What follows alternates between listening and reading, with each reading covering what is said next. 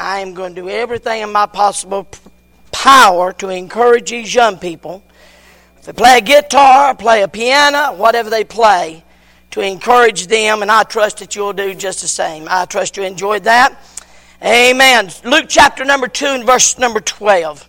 The Bible says, "This shall be a sign unto you, and ye shall find the babe wrapped." With the help of God, I want to preach on this thought. God wrapped His gift. I was thinking about this the other day as I was watching Darlene and the girls wrap some gifts. And the fact that God wrapped His gift. Now, of course, if you know your Bible, you'll know that the Bible tells us that some wise men brought the Lord a gift of gold and frankincense and myrrh. Yet it's interesting, they didn't wrap them. I got to wonder, well, why didn't they wrap them? Well, number one, they were wise. Second, they were men. That's the reason they didn't wrap them, praise God. As a matter of fact, the best thing to ever come along was gift bags, and I love them. Each year it's estimated that there is 8,000 tons of Christmas wrapping paper used. Christmas wrapping business is a $2.6 billion industry. As a matter of fact, 50% of all the paper consumed in the U.S. is used for gift wrapping and decoration. First Christmas wrapping was sold by Hallmark in 1917. Now through the years there have been thousands and thousands and thousands of gifts given out. Yet John 3:16 tells us, "For God so loved the world that He gave His only begotten Son, that whosoever believeth in Him should not perish, but have everlasting life." Beyond a doubt, the greatest gift that's ever been given was when God gave us His Son. Amen. We find, though, He wrapped that gift. Luke 2:7, "And she brought forth her firstborn son, and wrapped him in swaddling clothes, and laid him in a manger, because there was no room for them in the inn." Again, the shepherds tell us, the angel told the shepherds that this shall be a sign unto you. Ye shall find the babe wrapped in swaddling clothes and lying in a manger. This morning, for just a little while, I want us to think on this thought that God wrapped His gift. May I say, first of all, this morning, He wrapped His gift. The gift that God wrapped was a miracle. I don't know if you've ever thought about it. Who else could take a miracle and wrap it but God? And yet, that's exactly what He did. It is estimated since the beginning of time, there's 57 billion people that have lived on earth. And all but 2 were born as babies. I know you think some of your children have been hatched, but they were all born. And of all the 57 billion people on earth, none had a birth like our Lord Jesus Christ. Everything about His birth was a miracle. Oh, don't miss this. God wrapped a miracle. Now, amazing. He wrapped a miracle. May I say, first of all, it was miraculous in its control. We live in a day that man believes he's in control. Luke 2:1 tells us, "And it came to pass in those days that there went out a decree from Caesar Augustus that all the world should be taxed." Of course, that word tax literally means this. It means to write down. It means to enroll. It means to register in a census. As a matter of fact, what they were actually doing here was this. They were taking a census. And everybody had to go back to the country from which their father and they were born in. And in the midst of the census, as soon as they got done with the census, they taxed them. So don't miss it. The taxing happened, praise God. But we find that, and in the midst of all this, it looks like in the story that Caesar Augustus is in charge and in control. And yet the reality behind the decree, behind the ordered census, I want you to know that was a miraculous control. It would literally change your world if we could grasp we're not near as much control of things as we think we are. Did you hear what I said? It would absolutely turn your... You could have the greatest Christmas you've ever had this morning if you could come to terms. You're not near as much of control as you think you are. We find in behind this old scene... I'm glad, and the Bible says, and all went to be taxed, everyone in his own city. Joseph also went from Galilee out of the city of Nazareth into Judea to the city of David, which is called Bethlehem, because he was of the house and lineage of David. We find here that God is in control of time and events. And God is in control of His divine purpose and divine promises. Now, I don't know about you, I'm thrilled He's in control. If I thought our government was in control, I'd find me a cave, buy me a bunch of guns and some pork and beans, and I'd shoot anybody that come up. I'm glad you say, but you think this... Yes, the Bible says God sets up kingdoms and He removes them. Now, this is going to hairlip some of you liberals, but you'll be okay. If God wanted this president removed, He'd remove him in a heartbeat. He has in days gone by. I want you to know He's not in control. The Congress is not in control. Aren't you glad of that? You say, what? Are you Republican, Democrat? It don't make any difference. Put them on the sack and shake it good. It don't make no difference where it falls out. Bunch of crooks. The ideal is this. They're not in control of this thing. I'm glad as we come this morning to the house of God, you find that Micah 5:2, thousands of years before this ever took place, you're going to find, the Bible says, but thou Bethlehem Ephrathah, though thou be little among the thousands in Judah, yet out of thee shall come forth unto me, that is to be ruler in Israel, whose goings forth have been from old and from everlasting. We are literally, folks, falling apart, trying to control situations in our lives.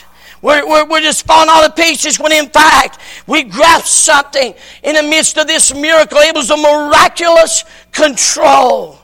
See, Mary and Joseph, no doubt, had already come to terms.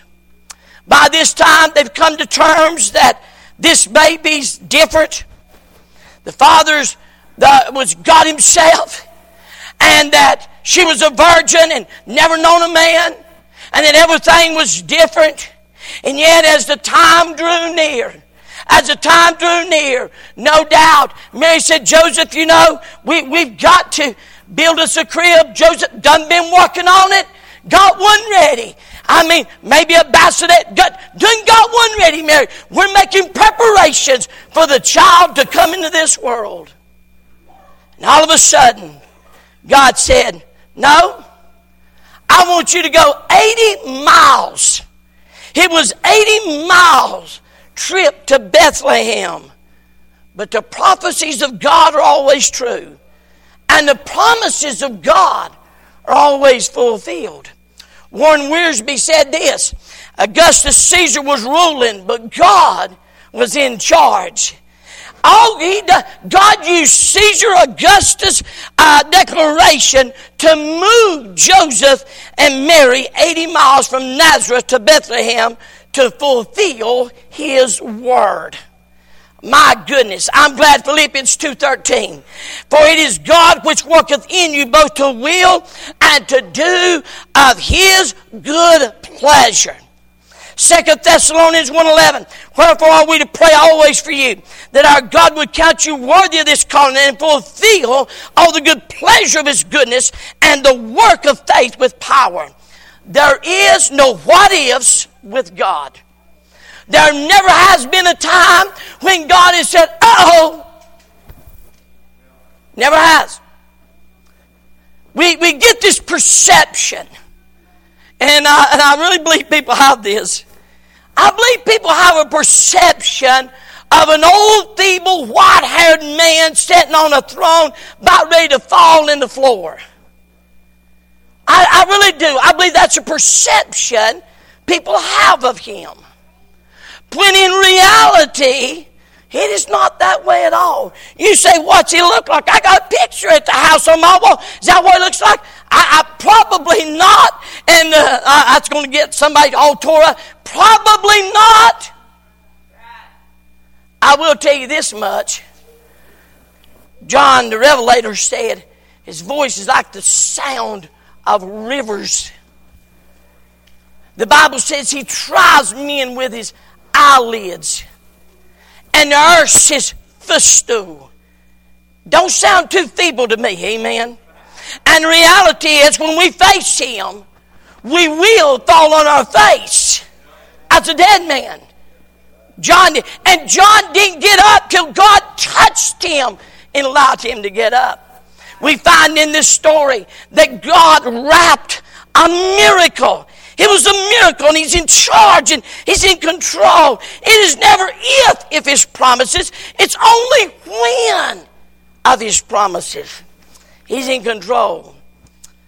I'll be honest with you. Some of our folks, they're going to say, it's okay if you say amen. I know this. I like control. I like to know what's going to happen. I like to know what's doing. Those that work close to me know that. I like to know in detail what we're going to be doing, how it's going to happen, and where this is at, and who's taking care of this, and who's taking. I mean, we don't haphazardly do service on Sunday morning. We don't do it off the cuff. Almost everything is planned, and those that work close to me understand that. But oh my goodness, and one of my greatest battles of pastoring has been that very fact is that God's in control. I'll give you one illustration. I got to go quickly. I was sitting here one Wednesday night. I come into church, and I said, okay, I'm going to have one song, and I'm going to preach. I got to be at the funeral home by 8 o'clock. I mean, I was moving it in high gear. I said, okay, let's see.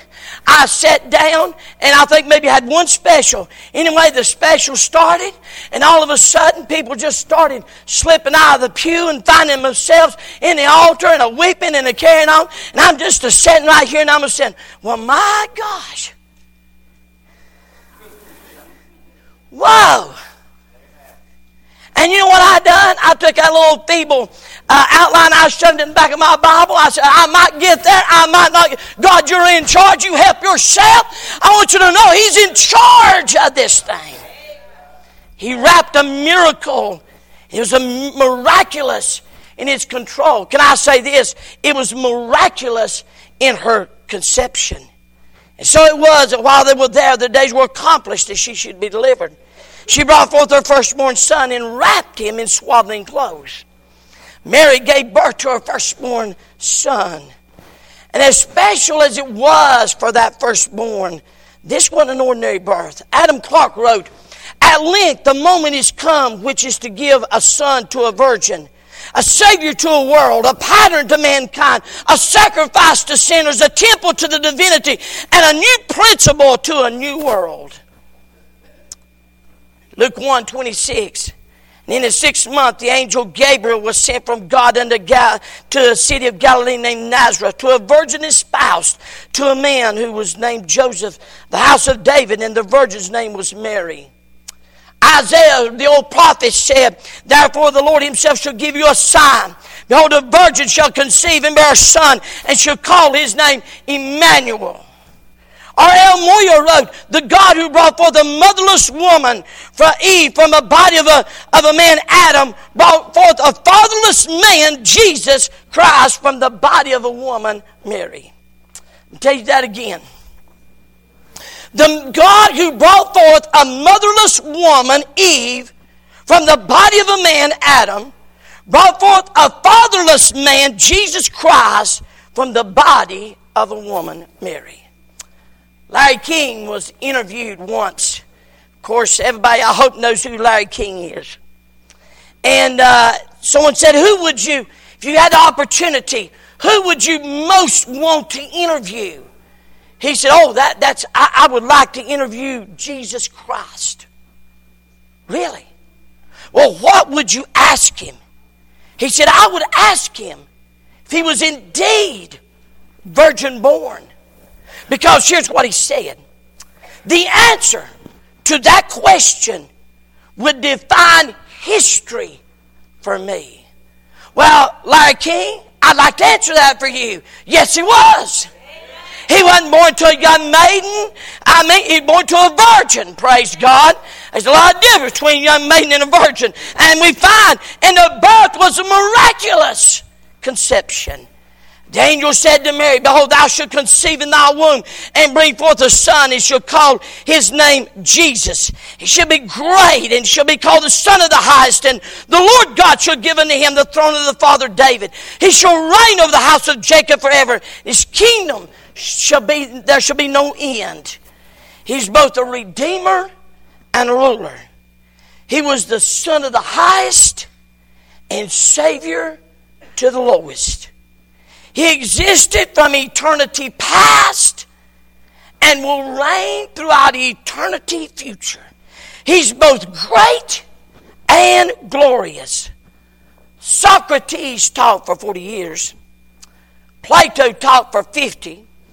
Aristotle taught for 40 years. Jesus taught for 3. And those 3 years transcend in influence more than all the combined 130 years of those men we just mentioned. Jesus painted no picture. Yet the paintings of Michelangelo and Leonardo da Vinci received their inspiration from him. Jesus wrote no poetry, but Dante and Milton, scores of the world's greatest poets, were inspired by him. Jesus composed no music. Still, Haydn and Handel and Beethoven and Bach and all of these got their melodies and symphonies were enriched by the birth of Jesus Christ of Nazareth. He wasn't an ordinary baby, praise God. It's different. God wrapped a miracle. God wrapped a miracle. One of the reasons I wanted Elijah to play this morning, most of you know this story, but at 9 months old, he had cancer, and he lost a kidney. And I'll be honest with you, we didn't know he would be here another 6 months. We didn't know where his life was going, but I knew something. I knew that day at the hospital, I said, God, he's yours. And we'll take all of our hands off of it.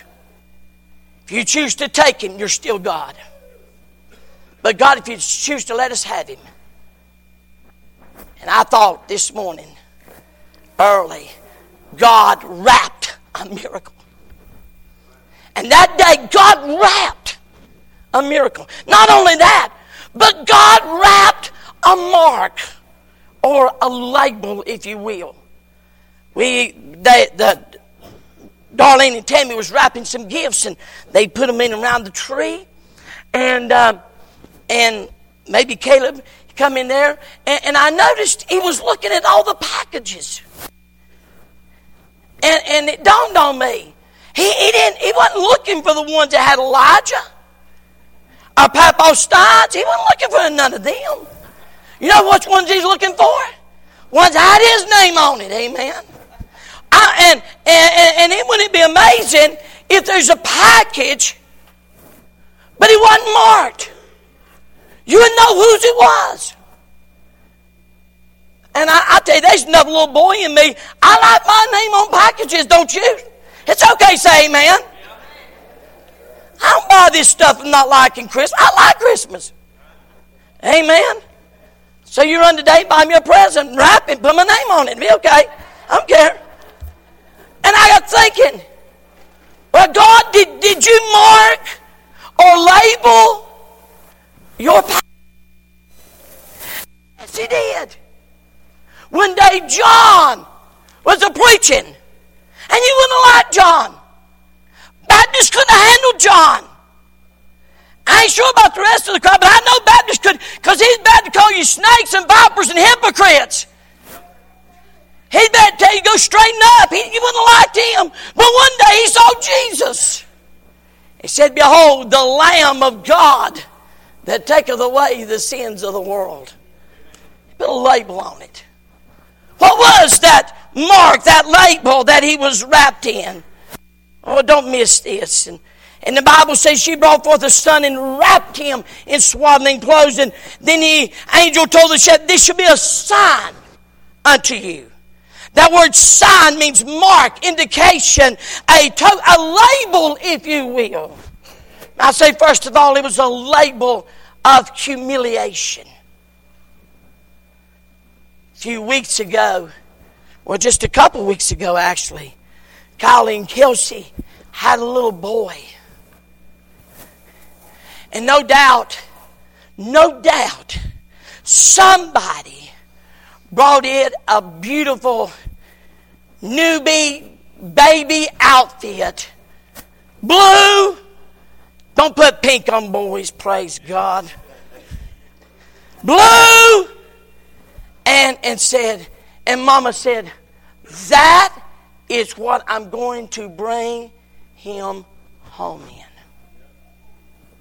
No doubt that took place.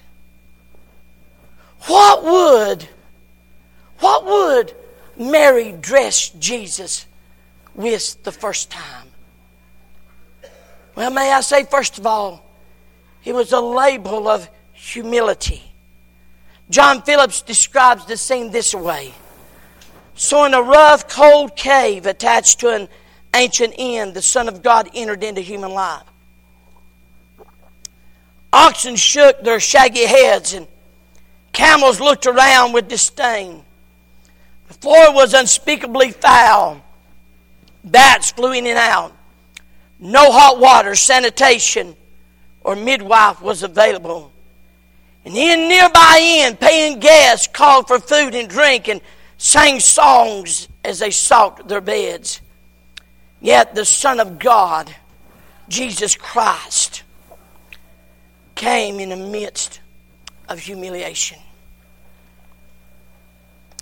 He came into a world, however. Why would he come like that? He would come like that because he came to a world that's defiled and depraved and filthy and the dirt of man's sin. He came from the heights of deity to the depths of humanity. Came from heaven's adoration to earth's abomination. He came from heaven's coronation to earth's curses. He came from heaven's excellence to earth's excretions. He came to heaven's glory place to earth's gory place. He came from heaven's hallelujahs to the earth's hates. He came from heaven's joys to earth's jeers. Came from heaven's majesty to earth's misery. He came from heaven's virtues to earth's vices. And he was wrapped in humiliation. Let me tell you this here this morning, if you please listen. Let me tell you the downfall of our nation. Let me tell you the downfall of a lot of men and a lot of women, even that say they're saved.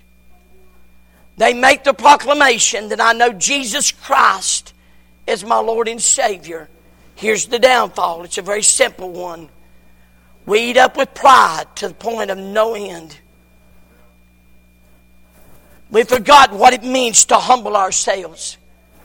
I'm amazed at how many men that are struggling with the issues of life. I mean struggling. And yet God has given a remedy, and yet they refuse to accept God's remedy. They're saying, I'll get myself up. I'll pull myself up by my bootstraps. I'll get it. I got to get some more positive thinking going. When in fact God said, humble yourselves before the mighty hand of God. And he said, I'll exalt you in due time. Are you discouraged? How's your humbling doing? How's your humility? He was wrapped in it. And the labor was of humility.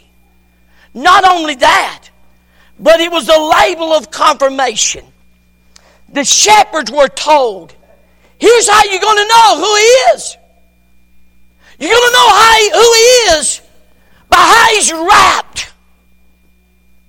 How he's wrapped. I told you earlier, our grandkids, and by the way, all of them will probably do it. And all the rest of us may be under the tree doing it. But what we're going to do is they're going to know which one is theirs. How are we going to know this is him? The Bible says, I'll show you. The wrapping is what's going to tell you. This shall be a sign unto you. You'll find him wrapped in swaddling clothes. A mark, an indication, a label. A poor drunk awoke one morning in a strange kind of bed, feeling something near him warm and soft. Finally, it dawned on him that he had passed out in a stable close to a cow. He laughed as he thought of breakfast. In his mind, he went over those who might be persuaded to help him with a meal. No, I can't ask any of them. They would say, I've fallen too low. Then he heard the bells ring and realized it was Christmas Day. And what was the story he remembered? About shepherds and angels in a manger. He said, well, I wasn't the first one that woke up in a stable. He thought maybe the reason he slept in a manger that first Christmas, that he'd be willing to help a fellow like me. And there, the old drunk fell to his knees and said, God, would you be merciful to me, a sinner? And knew he was saved by God's good grace. God wrapped his gift in him. He wrapped a miracle. He wrapped a mark. But then he wrapped a message. The question arises, why wrap the gift? Why not just present it? Well, we said the word, and he wrapped the gift. A sign was marked and pointed to a label, if you will. But it's got a deeper meaning than that. The Greek word for the word sign means a visible event intended to convey meaning beyond that which is normally perceived in the outward appearance of the event. Let me just define it this way. There's a whole lot more here. There's more than just this event. It's bigger than this event. Has the idea that the word swaddling means to strap or wrap with clothes. I told you earlier. When they brought the baby home, no doubt they had a brand new outfit. But not for Jesus. The word swaddling has the idea of a sheet type of material. It's the closest thing I could really help us to understand. It's not like a cotton sheet, but similar. And what it was used for was to wrap the dead. She didn't put on him a beautiful little boy's outfit or wrap him in a pretty soft blue blanket. She wrapped him in a death shroud. She wrapped him as if he was going to a funeral, his own. What's the message in a wrapping? Here's the message. He was wrapped to die. Jesus came into this world to die. And he came to die for our sins. I haven't forgot what I'm going to say. That ought to move us a little. That ought to jar us a little. It ought to bother us when we sin. That's why he had to die. It ought to concern us when we sin. That's why he had to die. And he was wrapped to die. The circumstances of his birth remind us when he came. The condition of his birth remind us where he came. But the clothing of his birth remind us why he came. He was born miraculously to die. And from the very first outfit, I got to thinking, that little baby boy they brought home a couple of weeks ago, wouldn't it have been strange if they could have freely dressed on him and bows and made him out like a little girl? Wouldn't that have been strange? But instead, anybody, when they took the covers off, you could look at his outfit and know who he was. That's a little boy. My, what a pretty little boy you have. When they opened up baby Jesus, they said, my gosh, has he got terminal disease? Have you done had him to the doctor? Have they done told you he's just got so much time? You've got him buried in death clothes. Swaddling clothes was what they would wind their bodies up to be buried.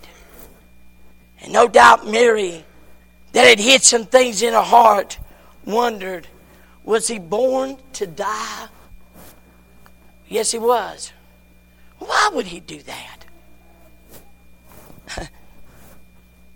Why? Why would he do that? Let me tell you why.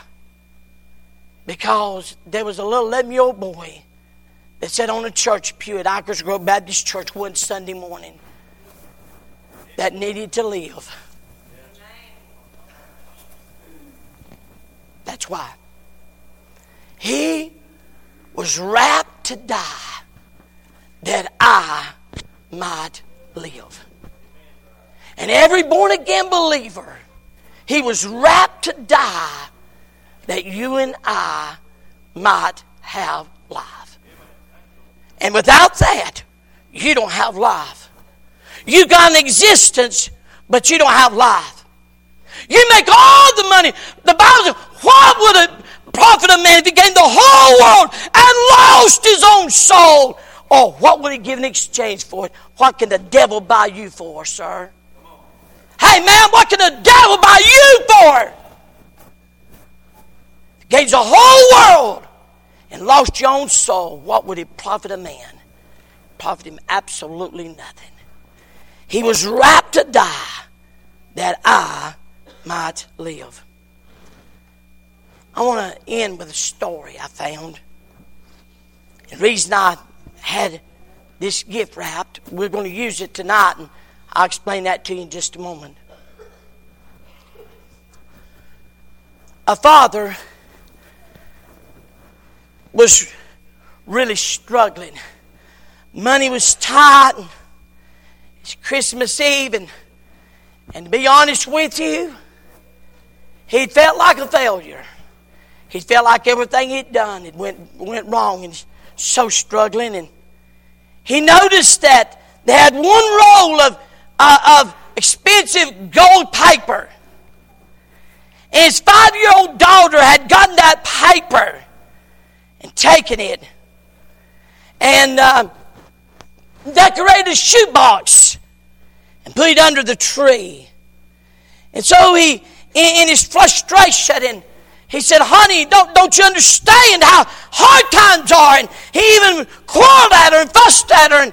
And after a while, he started feeling so bad about the fact of how he'd acted, and yet how that she didn't deserve his frustration that was going on the inside.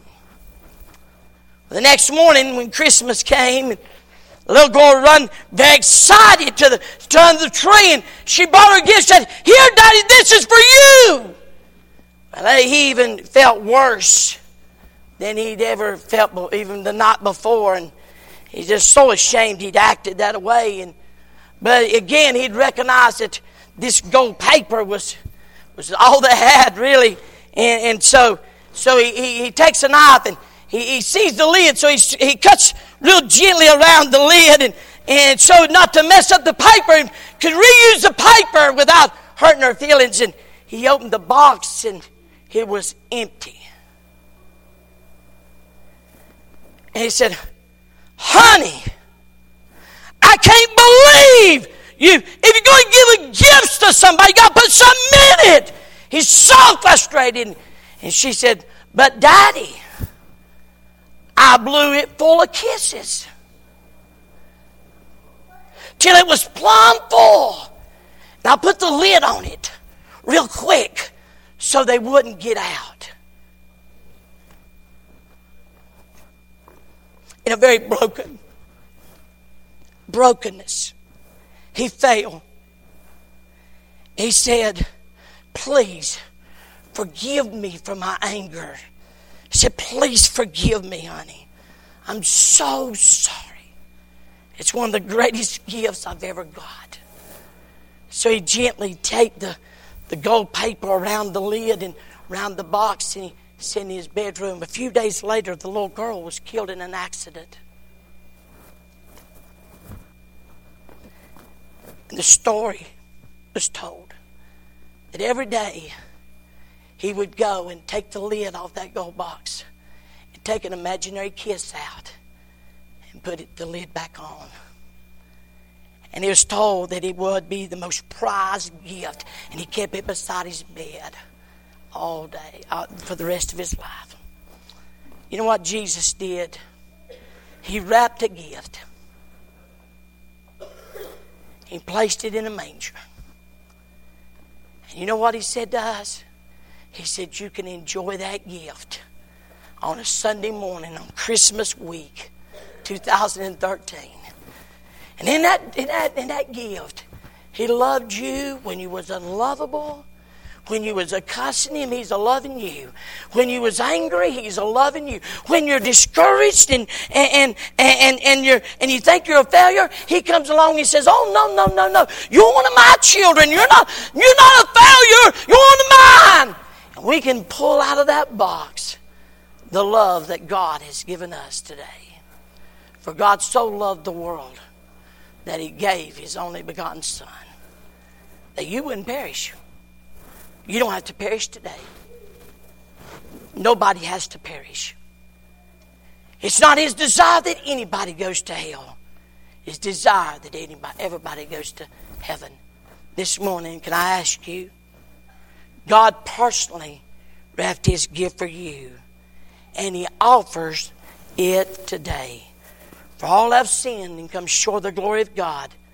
For the wages of sin is death, but the gift of God is eternal life through Jesus Christ our Lord." That's all standard.